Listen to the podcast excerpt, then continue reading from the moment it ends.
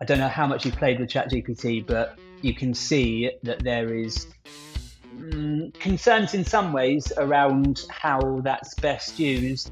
You know you can do all that kind of time consuming like layering like various things you have to do to, to kind of plant the foundations of something but you still need to be capable yourself of then interpreting that and evolving it forwards. Also trying to push clients to be utilizing new types of technology. And, and now with the image generation stuff we're really keen on finding like interesting ways to use this. There is this school of thought, even Elon Musk refers to this, where the artificial intelligence would take over, yeah, take over the humanity. I think if you look at some of the Mark Zuckerberg deposition where 70 year old men essentially asking Mark Zuckerberg how they log into their Facebook account um, gives you an idea that trying to legislate for tech that's changing by the, by the day is implausible. In terms of business, where would you think will be the next platform which could encapsulate AI? Which would help uh, business individuals. The the idea that the entertainment industry can be based can can be tailored to the individual's requirements. So if I want a show like the US Office, but that's set in a advertising agency can be generated on the fly that's genuinely good is an entirely different way of even thinking. I am I'm, I am playing devil's advocate a little bit. I am quite excited about what it you know what it kind of means and what changes we'll see. But it's good it's good to hear someone like you who's like thinking deeply about this, actually you know seeing the positives. It makes me have more of a kind of positive attitude too.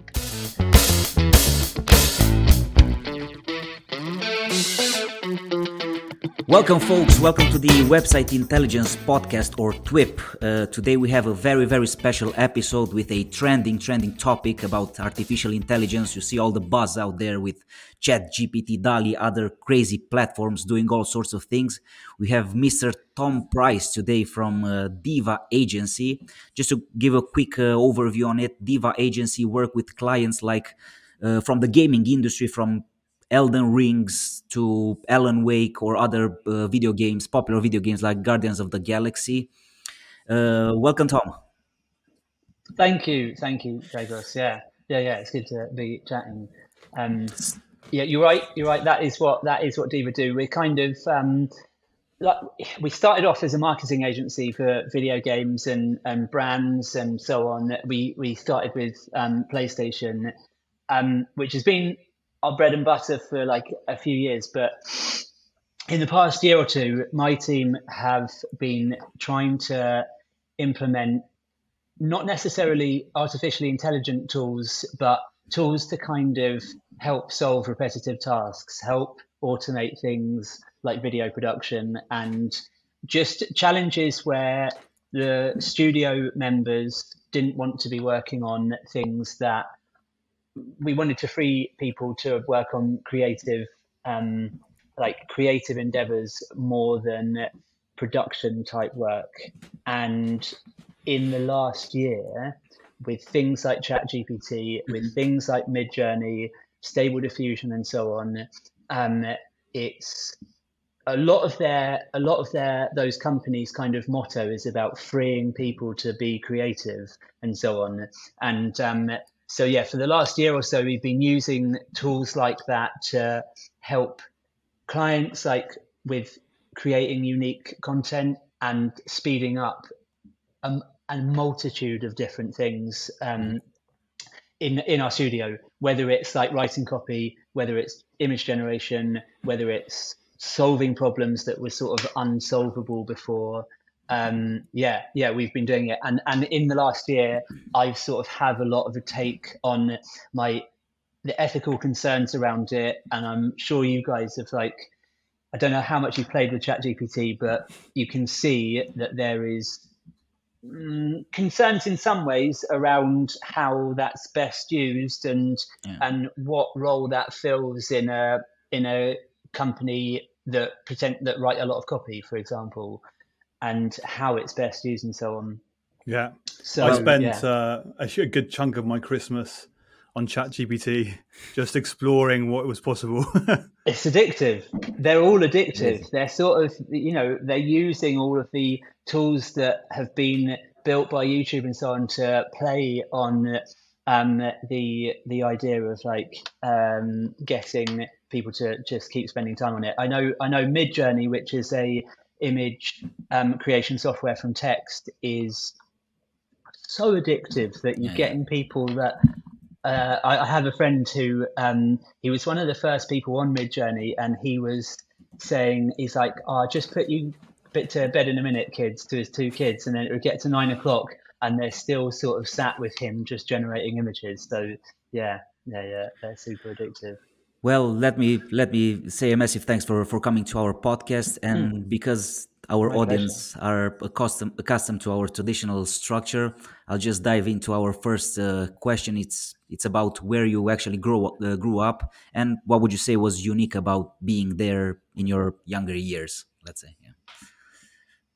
Um, yeah, I grew up in a little town just outside of London, um, which was, uh, yeah, like difficult to get places, difficult to see your friends when you're 14 because you're relying on lifts from people and so on, which now I suppose is probably less of a problem. Like with, uh, we found, so being in the gaming industry, we found that um, with the pandemic, for for people that gamed, it gave them a lifeline to maintain their um, social circles, which had this had the pandemic happened when I was a kid, we would have been isolated with no ability to like stay um, connected with people.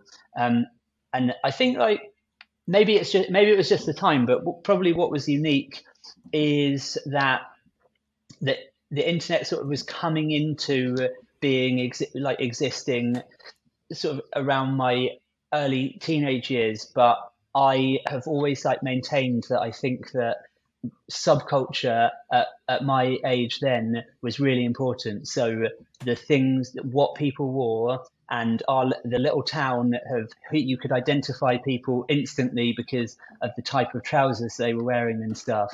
Um, I think it like gave a uh, it was just a nice thing that you sort of knew who your people were based on their their aesthetic and um, who were and your I people? think that people that wore really baggy dirty clothes and I haven't changed that much since because I still wear all the same same stuff um, but yeah people that listen to aggressive music basically Perfect. Yeah. One thing, so I, have known Tom for getting on for two decades, which is pretty frightening. Yeah. Um, but one thing I've always known about you is that you just have this like brain, which is somehow like at the intersection between like tech and like geekiness, and then creativity on the other side.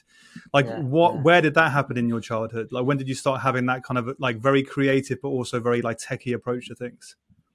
I I think that as I've got older, um, I think that I have realized how important it is to not be serious about um, work, especially if your work doesn't require some sort of surgery or something mm. like that. Um, I think like I, I, I really, as I as I've got older, and and, and Matt would probably attest to this. I, I've realised that for me, the process of a, a job or a creative endeavor is the is the thing that I'm looking for. I'm looking for the flow state of being just immersed in a thing, and um, and I and I without realizing as I was a kid, I think I was always looking for how do I how do I find like the spark of of being into something, whatever it might be.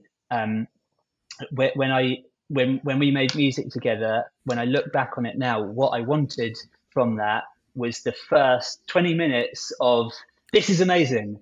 And beyond that, I kind of gave up on it because I liked the flow state. And now when I look at work that we do as a company, I look back on what I enjoyed of that bit, and it was the initial concepting, it was the ideation bit, it was the spark of something, and um, and I think uh, that's just something that na- the more I think about it, the more that's what I want to get back to. I want to get back to this um, feeling of and, and it's something that kids are being told to kids lose and then we spend our whole adult life trying to get back the idea Yeah. of play and the idea of being like so immersed in what your work is that you've just forgot you forget what it is and, and i think that's um yeah, Yeah, this so is- invaluable to try and it's find it. it's so true but if if you remember the first uh, maybe the first thoughts on what would be your first job or what did you want it to to be when when you grew up? Or the first kind of jobs you were looking Um, at I did not think about it barely at all when I was a when I was a child. I uh, until I started having heroes and here and like heroes for me were um, people um, in boxing, so Muhammad Ali, martial artists like Bruce Lee and so on, and I liked their like mentality and so on. And I had, I guess, I had the idea that um, I would be in some sort of like physical, like something physical. And then when I started getting hit in boxing, I realized it's like not even fun at all. Um, I, yeah, I, I, I was, I, I did boxing for um, quite a few years and the better, no, sorry, um, the uh, higher up the weight rankings I went, the um, more unpleasant it was being hit. And then I decided this is just not fun. So you went directly from from kind of combat sports straight into kind of design and tech and music. What came first? Was it music that came first, or was it more like computers Um, and tech? Yeah, so well, the tech was always the thing that I got um, excited about. I, I liked finding ways or hacks or tricks to uh, to um, create something faster, and I think that's like always been part of my career. But yeah, um, I I didn't know what I was going to do right up until I applied for a no, right up until I went traveling for two years. Um, and I still didn't know what I was going to do then. Where did but you I, travel? But I what?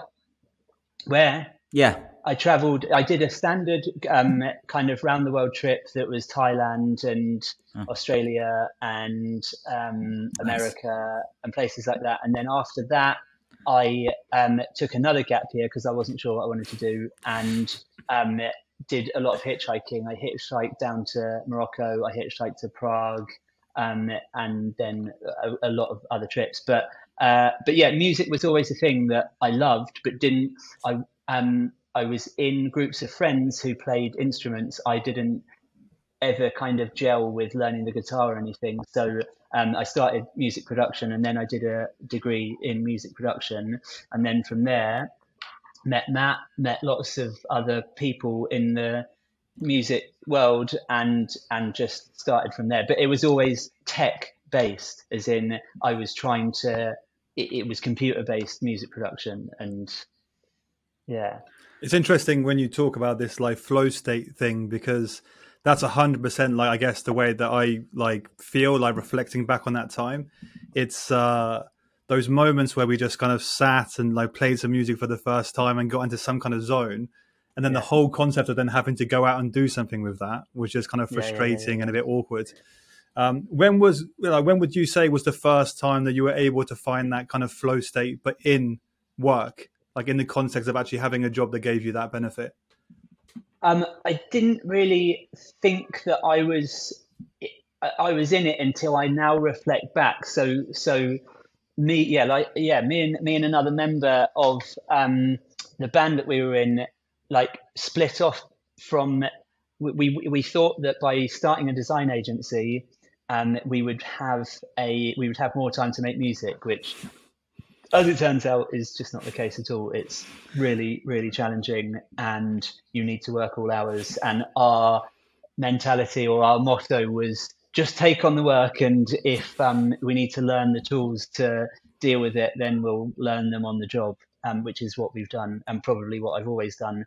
But um, when i look back now yeah, I would find flow state in learning software. I'd find, uh, and now, and I miss it because I don't do much of it anymore. But when I was writing code, I would find a flow state in that, and you lose, and you lose sense of time, and you're in, you're just involved in that moment. And I think it's such an important part of of any industry or any sport, it's it's the thing that I think people should be living for in a lot of ways. Is try, is finding ways where they're immersed to a point that nothing else is relevant.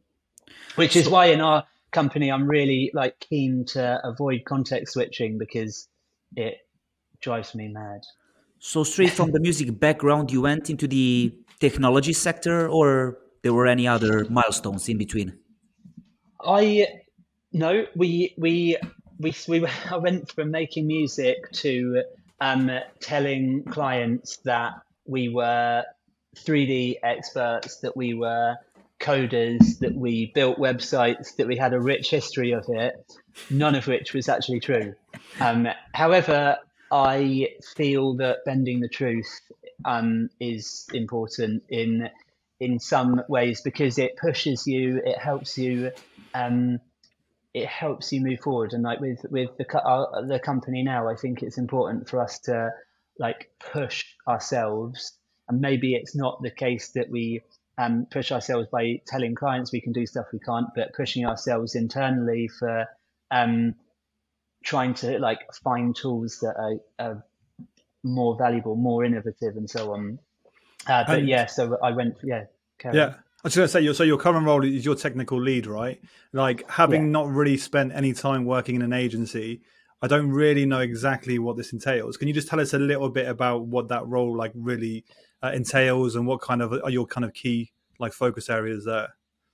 Yeah, yeah. So I think I think for different companies that that term technical lead means different things. Um, in our in our company, we do na- nowadays we do a lot with um, working with game studios who will give us a uh, give us like access to the build of a game using like tools like Unreal Engine and Unity and so on, and we'll be we'll be building on top of what they've already what they've already worked on.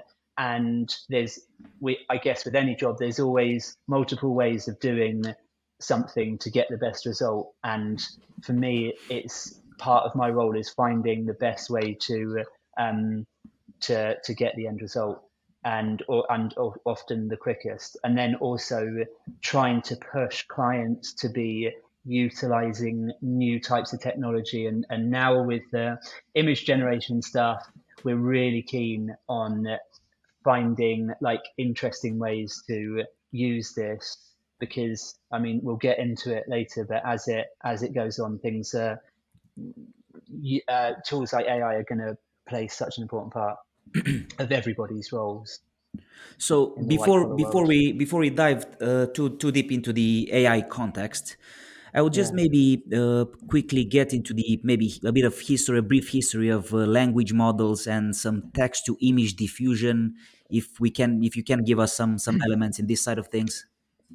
Yeah, yeah. I, I think if I go, um, I'll, I'll, try and make it brief. But if I go right back to the start um, of of where the some of the concepts of AI came from is um, is Alan Turing, which is the he's a British mathematician who was around in World War II. He was um, famous for breaking the um, German Enigma machine and so on. Well, he built the Enigma machine.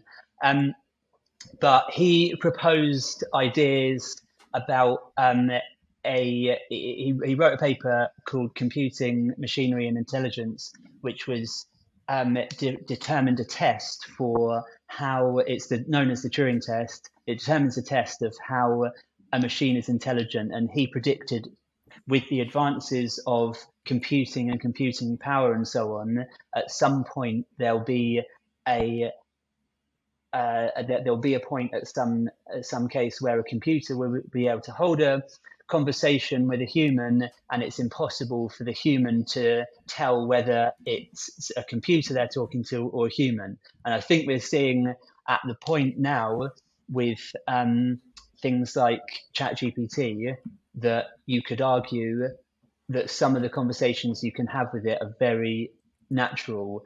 Yeah. Although ChatGPT specifically is about answering questions, not necessarily conversing, the the technology the, the kind of technology applies in a similar way.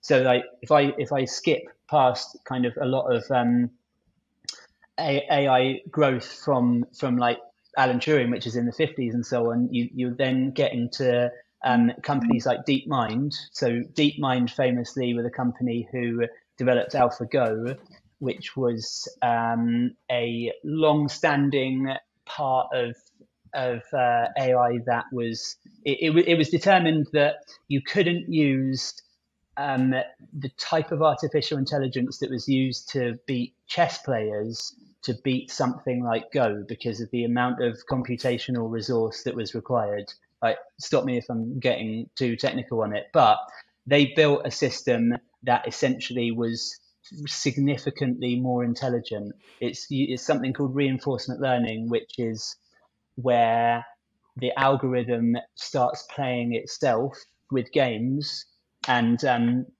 gets to a point where it's a, it it isn't just using computational power; it's using a form of intelligence to um, solve or, or play the, the game of Go. Then how, how, far uh, um, how far back are we going with, with this? Um, so this so so AlphaGo, which was yeah. DeepMind. So D- DeepMind um, started uh, in 2010 from a app.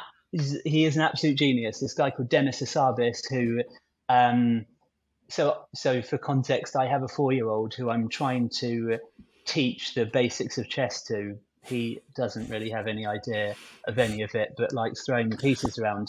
And at four, Demis Hassabis was playing chess to like a fairly high standard. At six, he was at grandmaster standard, and he'd he'd always used games as a um, a, a, way of learning. I think at about nine, he built a chess computer and so on. He, um, then, then uh, another kind of early form of AI was um, he, he took a gap year because he wasn't allowed it to Cambridge University until he had um, got reached a certain age because he'd done all his qualifications before that. He took a gap year, went to a, comp- a games company called Bullfrog, who made Theme Park. I don't know if you guys remember it, but it used an early form of AI. He was the lead programmer on that, and he realized that games is a really powerful way to um, work with AI because you can simulate uh, situations that would happen in the real world um, but you can simulate this um, infinitely and have. Uh, so DeepMind use something called agents within their game, um, within within games to look at how you can deal with strategy and so on. So so their models have now been used. The, the gaming models have now been turned to answer other questions, and and I think they're their motto is trying to solve human intelligence, and um, we're we're currently in a state with with AI with something like ChatGPT, for example. It's it's it's an it's something called narrow AI. So it can do one task. There would, would be no point. It wouldn't even make sense to ask ChatGPT to open a uh, jam jar. It doesn't would had no logic there. It's narrow. Same with uh, image based models and so on. Um, a lot of companies, OpenAI, who are the ones who make ChatGPT, they're, they're all looking to solve um, artificial intelligence to become to, to have something called AGI, which is artificial general intelligence, which is essentially um, an algorithm that mimics the human brain that um, can then solve anything. Um, so that's the intention. The the understanding maybe five years ago was there was that yes that can be solved but it won't be for a long long time. I think with the speed of the change currently happening um, people think that you're going to have artificial general intelligence in quite a short um, within a within a decade. Um, now, what that means is, is from from sort of sci-fi uh, novels and so on the idea of the singularity, which is the point where computers become sentient, is fairly dystopian. And as soon as an AI becomes sentient, that's sort of it for humans, is probably not true. But there's a lot of unknowns with what happens when you have artificial general intelligence. Um, I feel like I feel like already like there's so there's, there's so many like unanswered like questions with regards to future and where this can possibly go. Like it's crazy to hear about it. it's like you hear about AI so much, you know, whether it's in the context of um, science fiction or in the context yeah. of you know technology you're using every day. Um, yeah. Just to kind of bring it down back down to like kind of now and kind of yeah, um, like solid like applications that you're using today. Within your role currently at Diva Agency, like a, how are you using AI already today, and b, how do you envisage that you want to start using it as you move forward? You know, the next 12, 18 months or so. Yeah. So so in in terms of I'll, I'll I'll answer it with like two two sort of variations because you've got you've got what what people what's kind of current is chat gpt so so language models um, and then uh, things like stable diffusion and midjourney which is the image models and so on and and, and those are both both of the things that have a real wow factor of wait so i can just get a machine to write my um, website copy or i can get a machine to just do all of the art that I need to do for this job. Um, we've been we've used uh, ChatGPT.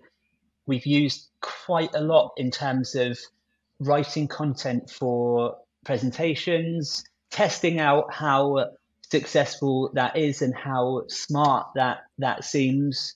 because um, I think like anyone who's played with it can already see sort of certain limitations. However, we shouldn't forget that, that the reason why they've re- chat well this would be my um, expectation the reason why ChatGPT is free and currently available for anybody is because they're training those questions to build a much larger data set for when they start charging for it and the power that they'll have with having had millions and millions of questions being I've got a quick question on this on this point yeah because yeah. I've heard like the you know how much it costs per day to run. Like, yeah. how much do you think people are going to end up paying for this thing? Like, you know, in well, OpenAI, who's back, who are backed by Microsoft, have just been valuated at twenty nine billion dollars, and for a company that are well, they're they're not a year old, but they they they you know they sort of hit the big time in terms of um, ChatGPT, I, I would argue that that's probably not um, that that's probably a reasonable valuation, which is kind of remarkable. But and I'll get into the ethics um, later on. But if you think that this is this is the free version that they're allowing people to use, the advanced version trained and and trained on much much more um, like intricate granular data and so on is going to be very, very powerful. I mean, we've um, sort of thought about the ethical standpoint of we have a lot of artists at work who will use for storyboarding, for scamping work, and so on. And we've we've used we've been using Midjourney and Stable Diffusion already to um, to generate concept art for games, to generate images that are required um, for a presentation. I mean, for example, we would use we we have a Shutterstock account for um, for imagery when, that we might need. We we're using image generation software to just generate those images now because they don't we don't need to refine them to the point that they're perfect. We want to just get across an idea. And I think that's where, at the moment, that's where they're most powerful.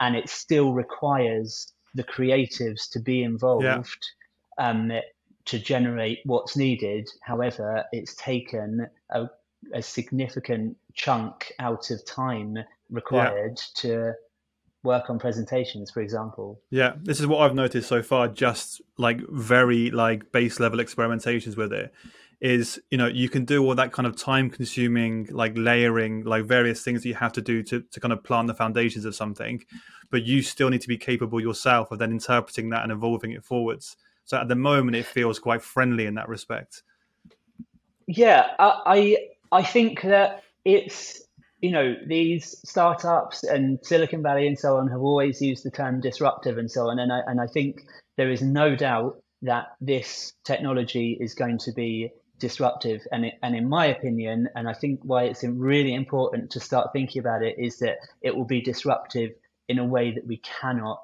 imagine. If you take um, some, if you take a, a company like a law firm, for example, who currently I don't know how much you would charge out per day, but it's going to be significant. Um, newer versions of an idea like ChatGPT will absolve the, any need for um, a, a lot of like litigation and infrastructure around law firms to even exist in in the space of days. Um, it's if you if you if you extrapolate to think about um, companies who are writing SEO based content and so on, um, the more powerful models are going to be able to write considerably better content in the space of a year or so. So the value that is going to um, hold for a company like OpenAI is going to be very, very significant. And what um, you'll you'll find, and this is this is my interpretation, but it seems to be the way that these models are going, is that so ChatGPT, for an example, for example, kind of has a certain level of knowledge on a certain type of thing. Uh, there, my I would assume that the enterprise version of that will allow a law firm, for example, to input um, uh, billions and billions of data points in there to, to refine a model that's very specific to their company and how they work. So you you'll have ChatGPT for um, this New York law firm or something mm-hmm. who hold the power of artificial intelligence, um, but have this extra data set that allows them to refine what it is that they're working on. And and I think like what we've found with our own um, experimentation in video games is that we're now training our own models on games that we're working on and so on. So we're having, arguably, we now have some of the best trained data sets for certain types of games to generate imagery in those styles. And I, I think that's where you'll see it being kind of democratized is that people will have, um, you know, a very powerful version that's quite narrow in what they're actually doing.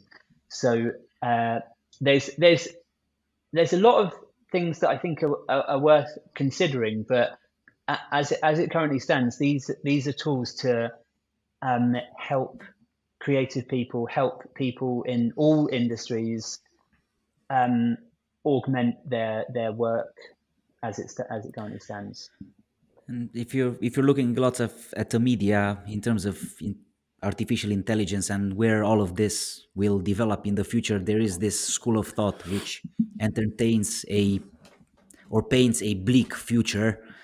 Even Elon Musk refers to this that uh, there is this point of where the artificial intelligence would take over, yeah, take over yeah. the humanity. But on on the future aspect of things, and in terms of business, where would you think will be the next uh, uh, the next platforms which could uh, encapsulate uh, AI, which would help uh, business individuals?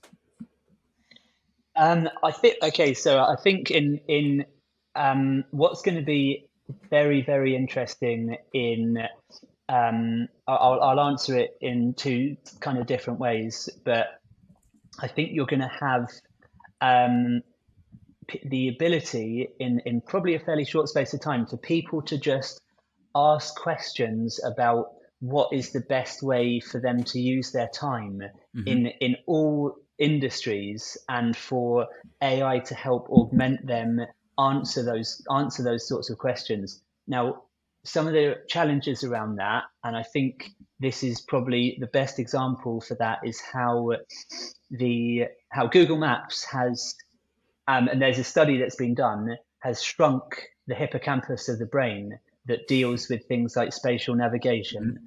So um, there is so we don't now need there is no real need for us to uh, know where we're going. We don't need to remember landmarks. We don't need to like recall, put that into our memory. However, what's happening with that is that because we don't need to do that anymore, it affects like dramatically affects so many other parts of um, memory recall and store, going from short term to long term memory. So I think that what's very very important on the ethical side in all businesses and from the companies who are building these tools that people's jobs aren't replaced to the point where they don't need to um, think as much anymore. So more if, more in the productivity kind of side of things, would you say? Yeah, yeah.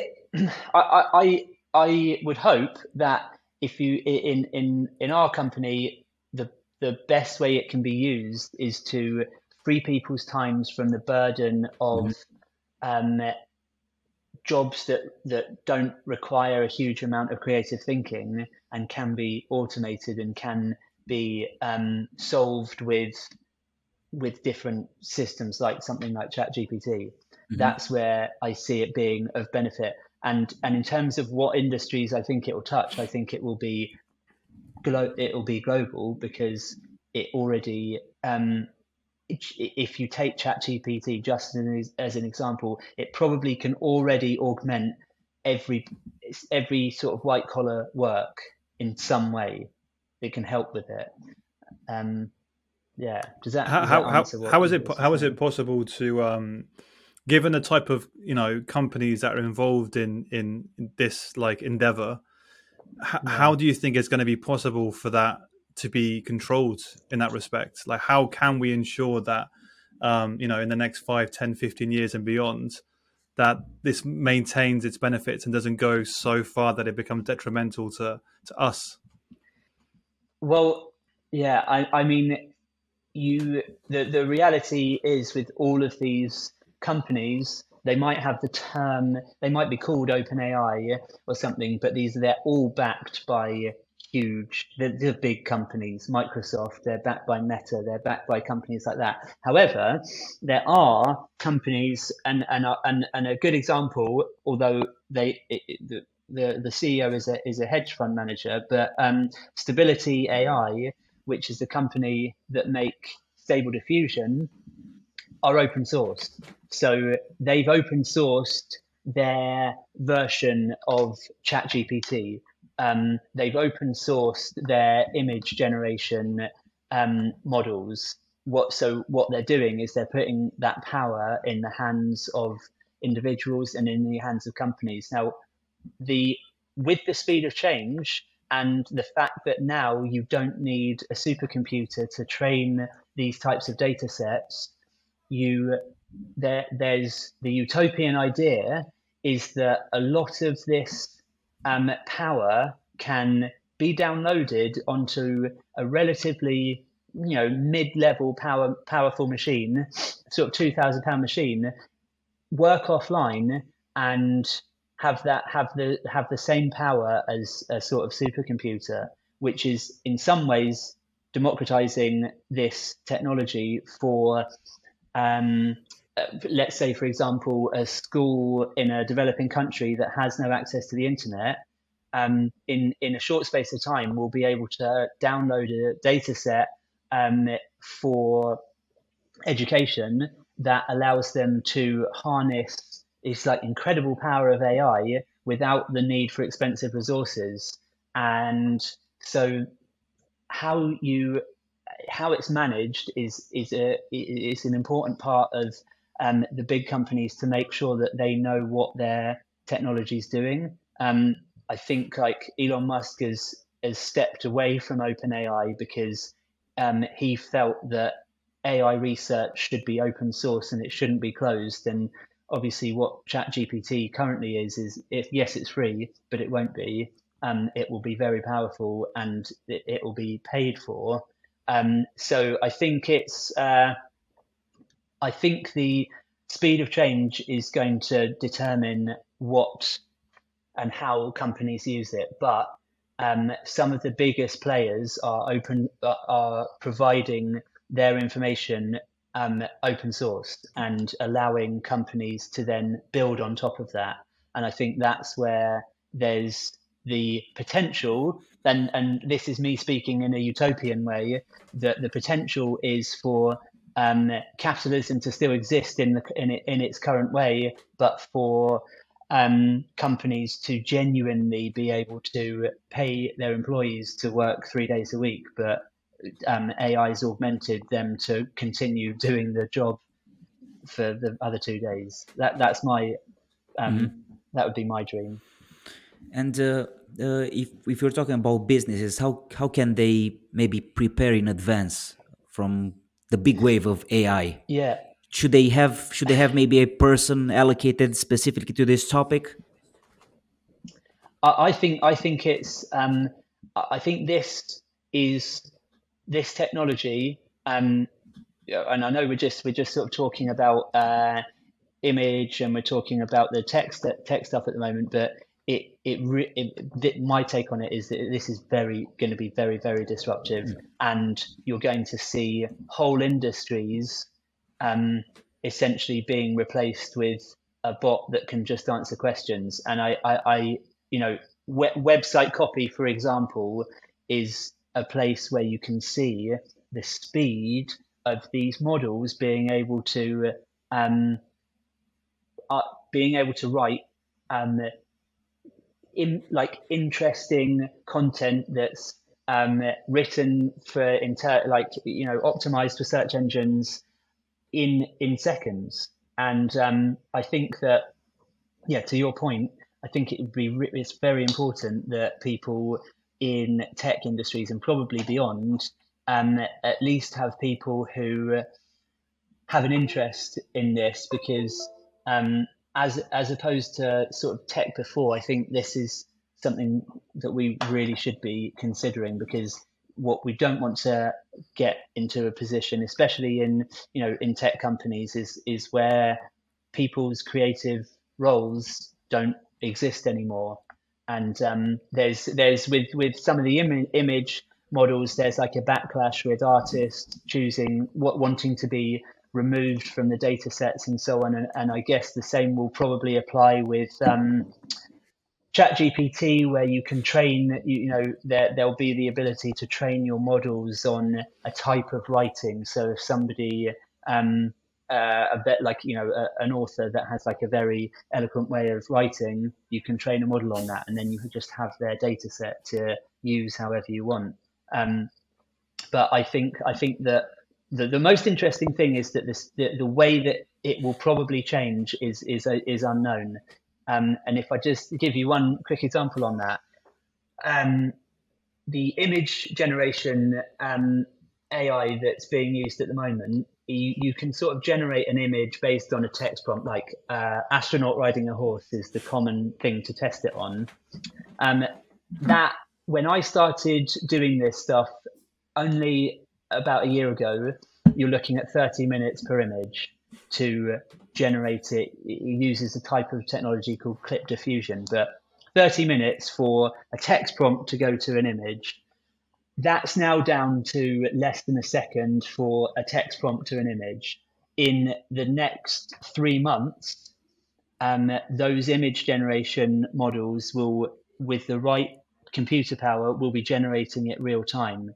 So what's crazy, especially in that world, is that there's a, you know, theoretically, you can all entertainment can be generated by the individual yeah.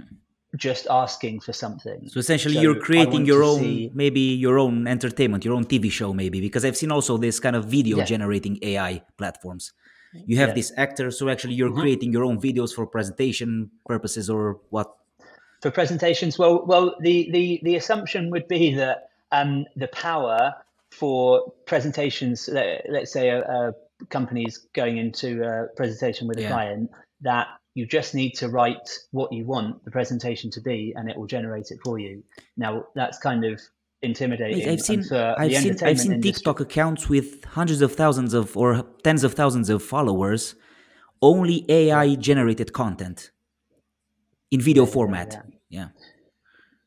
yeah. Um. Yeah. Yeah. it's crazy. and I don't know where, where at what point there the, there's you sort of lose value because um, I think humans have always wanted connections with other humans, and uh, going back to like 2016 when this company DeepMind beat a the best Go player.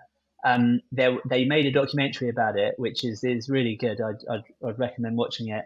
and what they talked about is um, that the sorry, what you felt watching it was that you want the humans to succeed, yeah. and and it's the same, and it's the same that I I feel at, at work. I don't want to see um, people who have the skill of illustrating to be redundant because an AI can do it do it faster. And I and I think in terms of business, business sort of works on people um, engaging with each other and being friendly and so on. And I think that what's really important is to not lose that. Uh, I where I what I missed in the pandemic was being in the office talking to people and just having banter. And yeah. um, it's yeah it, that that idea is is is concerning when when it comes but, to the whole like like ethics of it do, do you foresee or is there already some kind of like um like suggestion that this will happen?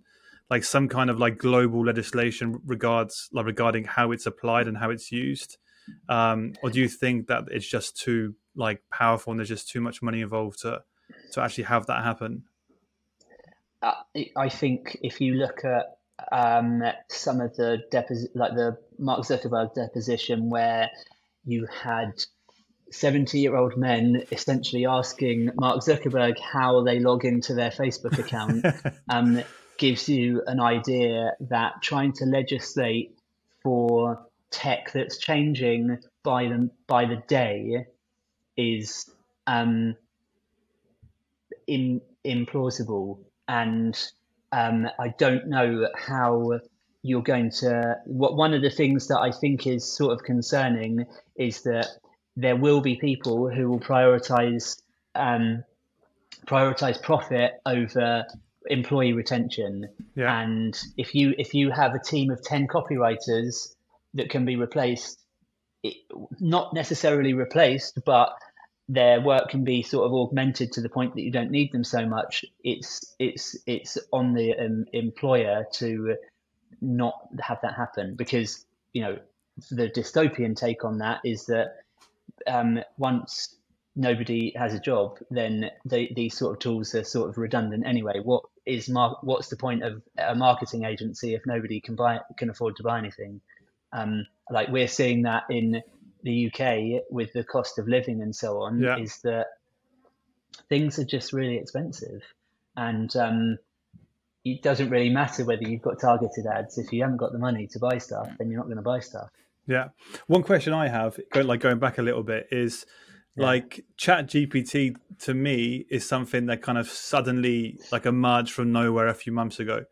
And uh, when I look at AI within like tech and the tech that we use within marketing, it's kind of been around and we've we've, we've heard it being used and um, you know I've, I've had to try and get my head around it enough to try to sell it in some cases but has there been like a massive acceleration over the last like 12 months or so or is this just a perception for people like me have you seen more of a gradual kind of advancement or is it really just suddenly really kind of picking up speed um, yeah it's really um, picking up speed and it's based on um, a few different research papers that harnessed certain types of AI. So there's something called RLHF, which is reinforcement learning um, using human feedback, and that essentially allows um, a AI to be trained by teaching itself to answer certain questions with humans inputting at points saying this is good, this is bad, and so on. And and the other thing that that's quite um, new is a is a model called the, like the attention model, which allows an AI to pick up on some of the concepts and the principles of things. So with image generation.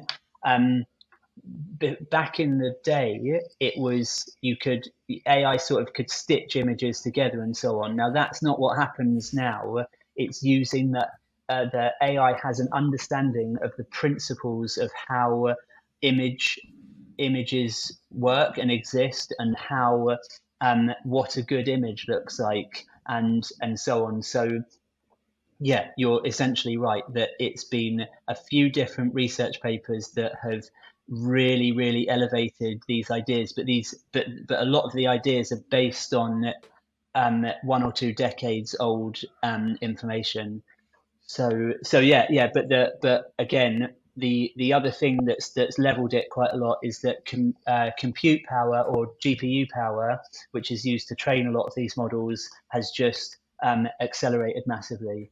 Um, so and, and in terms of the speed of acceleration now, it's not like we've got to peak Chat GPT. We're at uh, the the consensus in the AI community is that we're at toddler stage with things mm. like ChatGPT. So you might be getting your companies to answer certain, you know, you might be using ChatGPT to answer certain questions, but you're effectively at this point you're asking a toddler to write some copy for you. Mm. And if you extrapolate that to where it will be in in the future, it's going to be very, very, very powerful. I guess it's like if you look at any, any other my... like if you look at any other tech, right? Is you have like the free tool mm-hmm. and then you have the actual tool, yeah. and we're currently right. using the free tool. and and and that language model is um, is trained from data from I, you might you might have found that when you're when you're writing stuff in chat gpt they'll say oh i haven't heard of this my model was trained on data oh, right, from yeah. pre 2021 and so on. Um, so so that's where there's going to be this huge power for um, for different companies and different businesses to um, different companies to do uh, harness these like really um, niche bits of um, data that only exists only exists to them.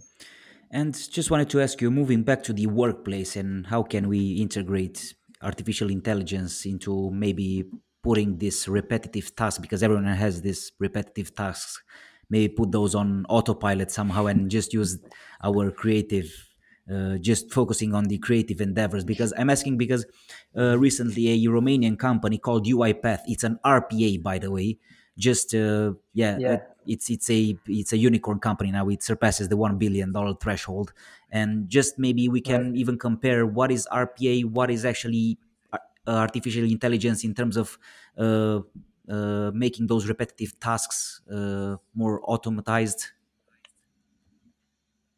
yeah so I, I think that uh, I think people have the habit of using the term AI quite loosely yeah. to um, suggest that their work has some sort of general intelligence around their their tools, but the um, automation kind of can help solve a lot of the a lot of like yeah a lot of repetitive tasks and so on. Um, that isn't necessarily true intelligence, and I think the implementation of how these tools will come to the workplace is like yet to be decided. Mm. Um, but I but I do think that some of the some of the companies who we've seen we've seen it with companies who are building um, uh, quite a niche uh, a niche product, something like Chat GPT or Stable Diffusion has entirely obliterated their um, concept because it's solvable in a in an entirely different way. Um, yeah. I guess that's also like the issue. I don't know anything about this at all. It's, it's just an assumption. But you talked before about um, GAI, right? This general AI. Um, I guess yeah, the issue yeah. with that is when you get to that level of things, like you're kind of losing the requirement for the other tech that already exists today. So that would pretty much like yeah. fill the gap that other tech is currently serving, and everything will become centralized in, in these, you know, big tech companies like it already has done to a degree and smaller tech will um, start to become a bit more, you know, dormant. Yeah, it's, it's really hard to to see what happens when you have a model that can do and think genuinely intelligently and then not only answer questions from input from human input but decide on what their own questions are. Because the the the, the intelligent assumption right of um, having a uh, kind of superior being would be that the first thing that we need to solve is like the scourge of humanity, right? yeah. If, if you wanted to continue um, having a sustainable planet, the first thing we need to do is to stop people damaging it. Um, but yeah, so so that's the like dystopian idea of the singularity, where you have um, it uh, a machine becomes sentient, and then you're entirely redundant, and every single human is. Um, but I don't think it's it, it will play out in quite that way. But I think it will play out in ways that we don't quite understand. And, and like I said, the the idea that the entertainment industry can be based can can be tailored to the individual's requirements. So if I want a show like the US Office, but that's set in a advertising agency, can be generated on the fly that's genuinely good is an entirely different way of even thinking. Um, but the the tools are now already there for that to potentially become a reality. So where does that leave the entertainment in- industry, and how do you manage that? Where where is your like? Sorry, just where is your position on it right now? Like, just out of interest, are you kind of like excited currently, or are you already starting to feel a sense that with all of these big like kind of um, evolutions in technology, there's almost like inevitable like damaging effects that tend to outweigh the benefits in the end. Do you, are you positive about this, or are you more kind of cautious? And... I'm, I'm, yeah, no, I'm, I'm super positive because I, you know, I've got two small children, and and I um, want them to live in a in a better world, and I think that um, AI is going to answer some of the questions that allow us to do that. There's already there was a paper that came out um, recently that we're that uh, AI is being used to solve um, some of the issues with nuclear fusion. And whilst we're not at a point where we can have fusion reactors, um, theoretically, we can nuclear fusion will be plausible, which means um, providing the infrastructures there, free energy for all forever, um, which does a long way to going towards a, a happier human race. Um, so I think that I think that because of the complexity of, of AI, that um, the people that are working in these companies generally have good ethics and they're not necessarily, at least the individuals aren't necessarily for profit. But um, as with all tools, what I what I would have, what you'd hope is that it frees humans to do things that they want to do more. And whilst that hasn't necessarily been the case, you know, we the the money exists in the world for humans to now have an abundant lifestyle and do what they want. Now that isn't what humans do, but the money is there to for, to facilitate yeah. it. So is AI the um, answer that that kind of helps um, deal with some of those issues? Because I would love to be spending my time walking around the countryside in Wales.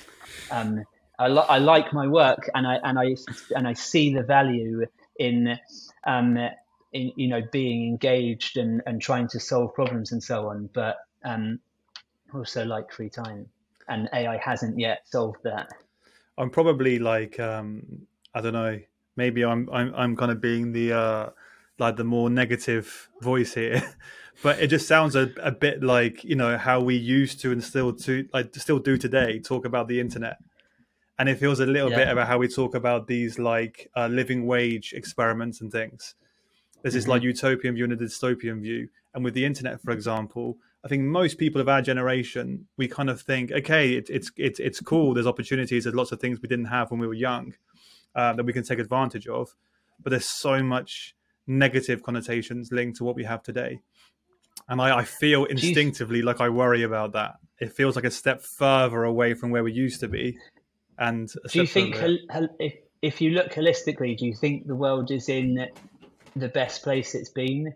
Yeah, yeah. So yeah, so this is true, um, and I'm I'm always saying this to other people, right? So when people start saying, "Oh, there's so much horrible things happening in the world today," and all these kind of things, and we see it every day on social media, on the news, on the, all these kind of things, that such bad things are happening. I'm always kind of like, I guess, the voice of reason in that situation, as saying, "Yeah, we didn't yeah. know before." you know how much bad Yeah, stuff yeah, was happening, but it was all, always happening. And when you look statistically, we live a, a better, safer, like more um, comfortable life. However, it's just when it comes to like the day to day living. I also have two children, and my biggest worry is just this uh, over consumption of technology, and AI just feels like it's another step forward in that in that in that way. Um, well, yeah, uh, that's there's there's like, yeah, I, I completely agree with some of what you're with, with some of what you're saying. Um, I I think that so there was a study recently which is gives you an idea of you know I think as people get older they generally don't understand children and teenagers before and that's been that's been the same in in forever in history um, but there was a study where they talked about um, where they asked teenagers how many streams of media they thought they could consume, and the average was seven at one time. Okay, So they can be watching. Now, I don't believe that isn't true because that isn't what humans aren't designed to consume that amount of content. But the assumption is that they can be watching Netflix on their phone, having a conversation, and reading um, and three other types of media all at the same time, um, which is just not the case. You you do not become engaged in a um, in a film if you're also on your phone. That's it's very clear. yeah, So I I think that um, it's I think it's the responsibility of parents and I think it's the responsibility of educators to help people understand that um, that isn't necessarily the mo- the best use of your time.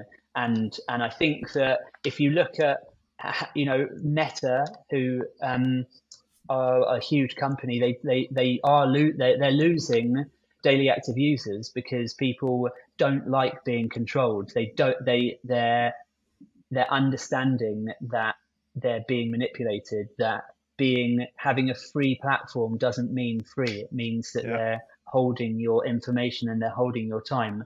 And um, things like A- AI are gonna, you know, you would you would hope that it can provide better answers and, and better ways of using your time rather than endlessly scrolling through TikTok or whatever.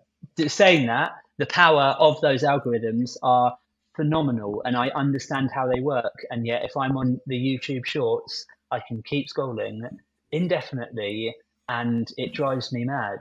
yeah. But yeah i guess this this Um, is a interesting topic maybe to to dive dive into a really really fast uh, maybe how can we uh, tie together artificial intelligence and the new type of economy the attention economy and how are going the how, how Yeah. are creators going to apply artificial intelligence all those those interesting tools to in their strategies basically do you have any thoughts revolving this I I think, I, yeah, I, I think the fact that with um, you know, create with the idea that creators are now there, there is so much content um, available that the the the individuals and the creators and so on need to make sh- need to more than ever make sure that what they're putting out is of real value Exactly, and it has yeah. real um, real content to it and and what I what I would hope with uh, the change in algorithms of um, how Google rank websites and so on is is is less about writing, for example, SEO content and more about really valuable information. And I think that this is where it's it, it's the individual or the company's responsibility. I, I think that's where they the companies still will generate revenue by doing by and by creating work that is that has real value Yeah. and that's been i think that's been the case um for for forever um you know a good film doesn't need to cost 20 million no, 100 Exactly. million dollars to make Yeah. and yeah um and, and and what I think a lot of these tools do, especially in the early stages of creative work, and not just not just in creative industries, I think they allow you to like answer the question of whether this is a valuable thing that you're working on or doing, or Yeah. a quick quickly concepting ideas. Well, I guess the challenge That- is yeah, because artificial intelligence emulates very very well the human let's say communication or behavior. So there's i think the challenge would be or the fine line in order to see okay this is a content produced by a human being based on his subjective let's say critical thoughts so on and so forth and then you have the Yeah. Yeah, yeah. generated content those this is this is what this is what we've already like kind of communicated internally a little bit when it comes to content which is we need to now double down on being like you know putting our opinion at the beginning of what we're writing um, being very creative you know having this unique take on things because that will really Yeah. differentiate ourselves from this mass like content that's, that's ai generated.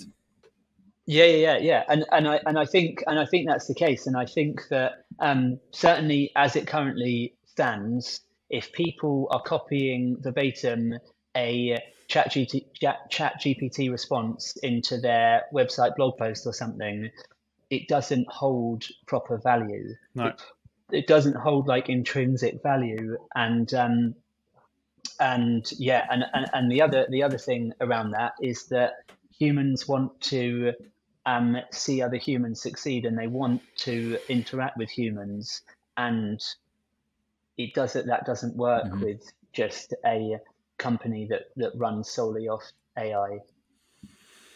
well i guess this So no, that's why I'm positive then. I'm, I'm glad you're so positive, honestly, because uh, yeah, I am I'm, I'm I am playing devil's advocate a little bit. I am quite excited about what it you know what it kind of means and what changes we'll see. But it's good it's good to hear someone like you who's like thinking deeply about this, actually you know seeing the positives. It makes me have more of a kind of positive attitude too.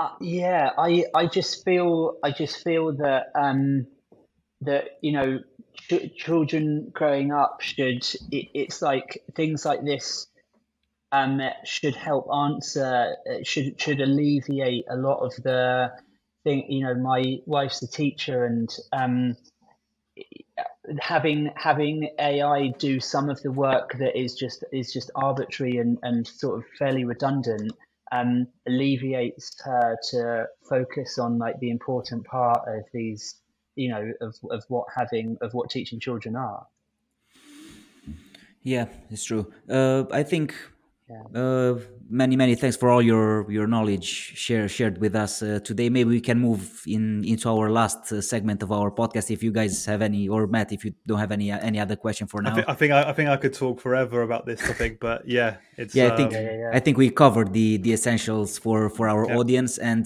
we can move on to our one of the mo- the most requested basically section of our audience of our tweepers, and which is the top five. Usually we're doing top five. You decide, but uh, talking about AI today, I think would be interesting to see the top five use cases in your opinion, Tom Price.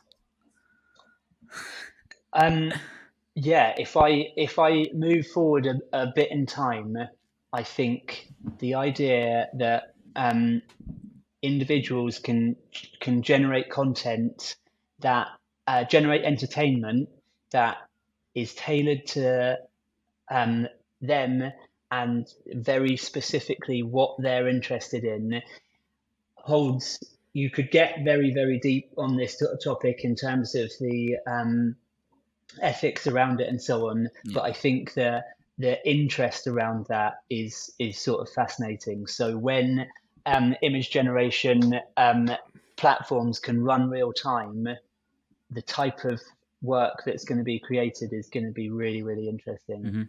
um, i think that with um, chat gpt i think where you you have models refined highly highly tuned models for individual organizations are going to open up the ability for people who were predominantly being used to do repetitive tasks to be freer to answer creative problems. And i think that can extend to you know nobody nobody joins a company to just fill in um, spreadsheets or you know maybe that's me not being fair, fair but yeah um, i think that that all people have. Um, so I guess actually that's sort of one use case. A, a third a third one is that the importance of play and the importance of what we spoke about at the start with flow states and so on can't I don't think I can emphasize enough about how um, important that is and I think that uh, the ability for AI to remove um, it sort of goes back to the same one a little bit but removes the redundant uh, idea of um, doing repetitive work and gives you the um, opportunity to like exist in a flow state is going to be is is really valuable um just so so i i think they they a, a lot of my mm-hmm. the use cases kind of uh, um apply to the same thing but uh, there's a couple that I think are really going to be valuable. Like I spoke about before, yeah. nuclear fusion um, is on the cusp of being solved um, is it going to be solved in 2023? Probably not. But the idea of endless free energy for all is um, a utopian like dream, but is poten- it is potentially plausible. I think that um, uh, another place where we're where we're seeing like really really valuable uses for AI is in um, medicine and cancer diagnosis you you have um, e- uh, ethically now eye doctors are being asked to consult an AI hmm. on um, retinal cancer mm-hmm. because it's deemed it's deemed ethically inappropriate to not use AI because of the power of um, uh, because of the power of it. and then I think finally uh, it's another kind of health thing.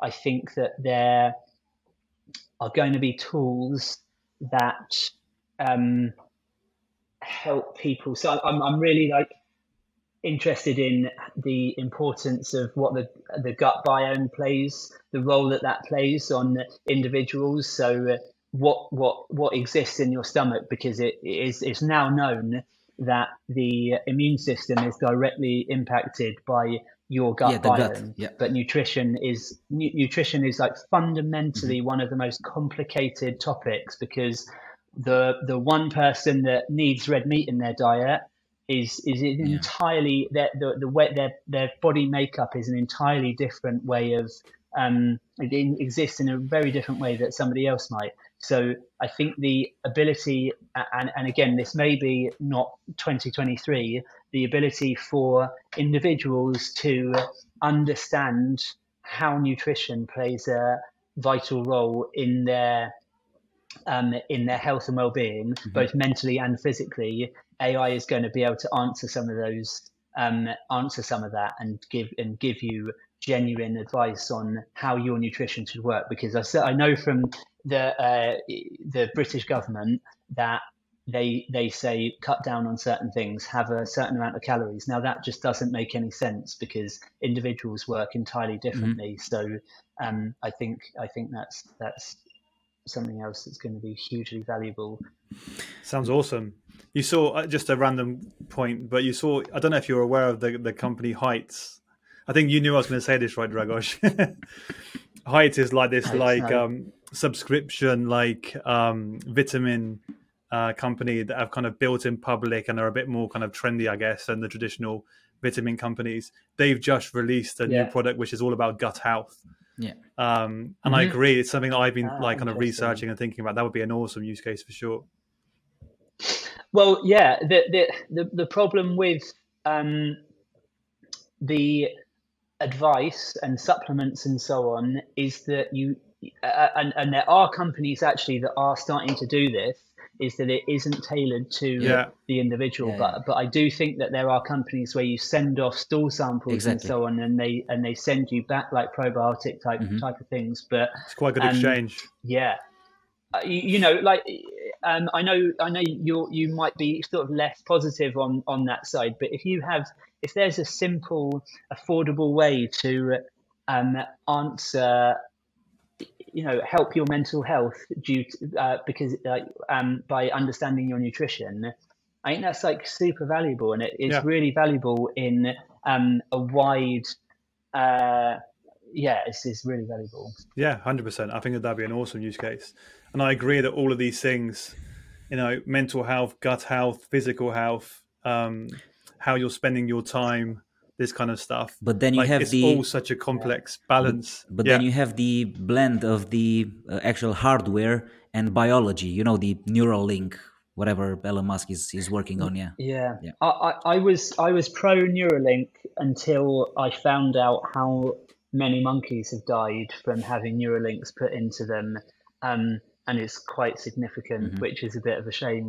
Um, yeah, I, I, I think like you know I'm a sort of advocate of, of AI, and um, as, as as opposed to nearly everybody else that I'm friends with, who are like I'm not having a a chip put in my brain, and I can sort of see where there is potentially benefits to it. What I don't agree with is um, uh, animal testing for products, really. Um, but there's there's there's the the one of the one of the things which I wouldn't put in a use case here, but when tools augment humans' capabilities, they have um, they will they they get taken up very very quickly, and an iPhone is a perfect example of that. Like it was a tool, it, that, you know, that's Apple's sort of um, motto about building things that we did, didn't know we needed, and having a phone has 100% augmented people's ability to do things. Whether I necessarily agree that there is good, it still has has been beneficial. Mhm. And it, and in business, when you look at AI, um, you know, p- more powerful versions of ChatGPT, that will be a necessity for companies to um, implement into their system when they cannot keep up with the with the competitors. Absolutely, yeah. Well, many many thanks for for sharing your thoughts with our tweepers. And uh, so, folks, we Yeah, I hope it wasn't too sporadic, but No, no, Yeah. it was was. perfect. I, I found it really, really fascinating. Absolutely. we had today uh, yeah, amazing. Tom Price, uh, technical lead at the Diva agency. They're doing very, very interesting stuff. I, I'll hi- highly encouraging you to, to check check them out. Uh, for all the other uh, all, all of you, uh, stay tuned to, to our next episode. Make sure you subscribe and hit the like button on our YouTube channel because helps massively with the algorithm. You can check us out also on our on other podcast carriers like Spotify. And up until the next time, keep it up. Thank you very much. Cheers, guys. Cheers, Tom.